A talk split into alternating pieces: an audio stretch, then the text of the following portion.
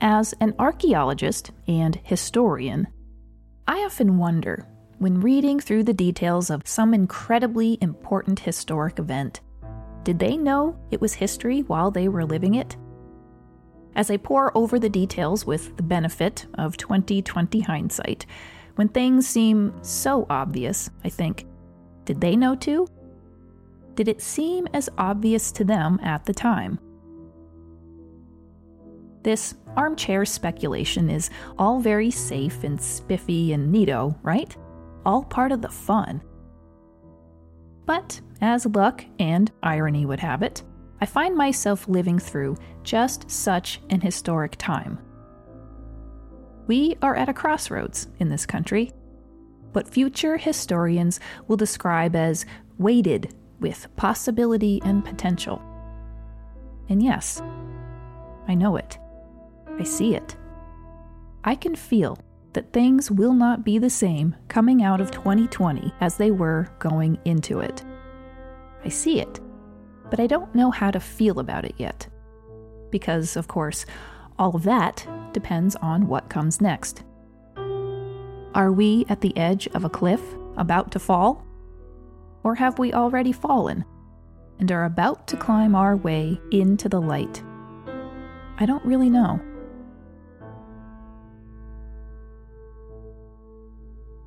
So, to get some guidance, and maybe distract myself more than a bit, I'm turning my attention to another historic event, one that was similarly perched upon such a precipice.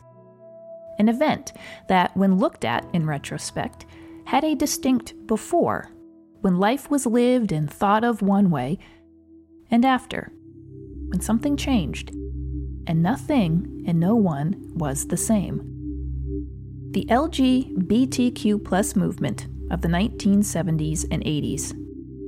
One of those things that at the time no one saw coming, and yet looking back seemed completely inevitable. Now, to cover this topic, I'm going to have to change things up a bit. I hope you don't mind. First, we won't be talking much about cemeteries, at least not in the conventional sense. Second, this episode is going to traverse into the autobiographical at times, simply because the town the story is set in is where I spent a lot of time growing up, and where generations of my family have lived Bellows Falls, Vermont. And I utilize a lot of family stories to help paint the picture. And finally, we're going to be talking about relatively modern history in this series, the 1970s and 80s, within my lifetime. This is the story of Andrews Inn, the first and only, throughout its decade of existence, LGBTQ plus hotel and bar in the state of Vermont. So, Andrews Inn. Let's set the scene. 1973 to 1984. This place was lit. With every queer party life staple you can imagine, both in volume and intensity. Partygoers enjoying fancy restaurant dining, disco dancing, and we're talking a real 1970s disco, mind you.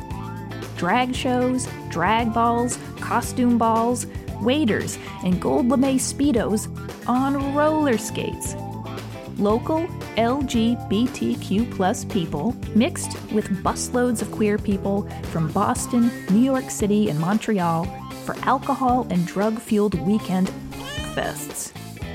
This place was so queer that it was featured in the gay publication Blue Boy, basically the gay version of Playboy, as a great place to visit in 1979. This place was so queer that members of the village people hung out here YMCA in the Navy, Macho Man, Village People. People.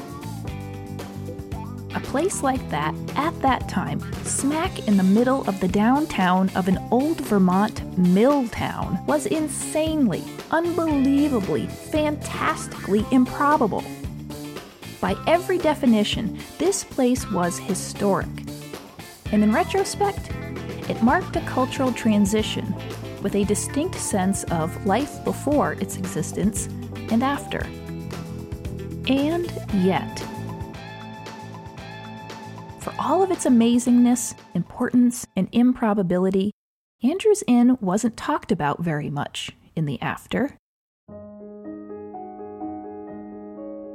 I only vaguely knew that it was a gay bar, and many locals knew even less than that. In fact, most knew nothing about it at all. Interesting, isn't it? What we do and do not talk about? What events are considered worth knowing? What details are considered proper? What histories are considered real? Of course, all of that depends on who's doing the deciding, who's telling the story. It is interesting what we choose to leave out. The things we don't want people to know. Because most often, it's what we don't say that says the most about us. I'm Gail Golick, and this is The Secret Life of Death, Episode 8 Identity, Part 1. Coming soon.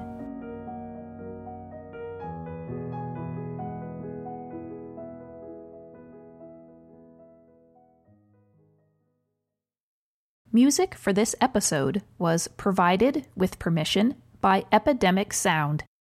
For more information about the Secret Life of Death podcast, go to our website, thesecretlifeofdeath.com, and follow us on Facebook, Twitter, and Instagram for fun photos and extras. You can find us on all of the podcast platforms. Please like us, rate us, and tell a friend about the show.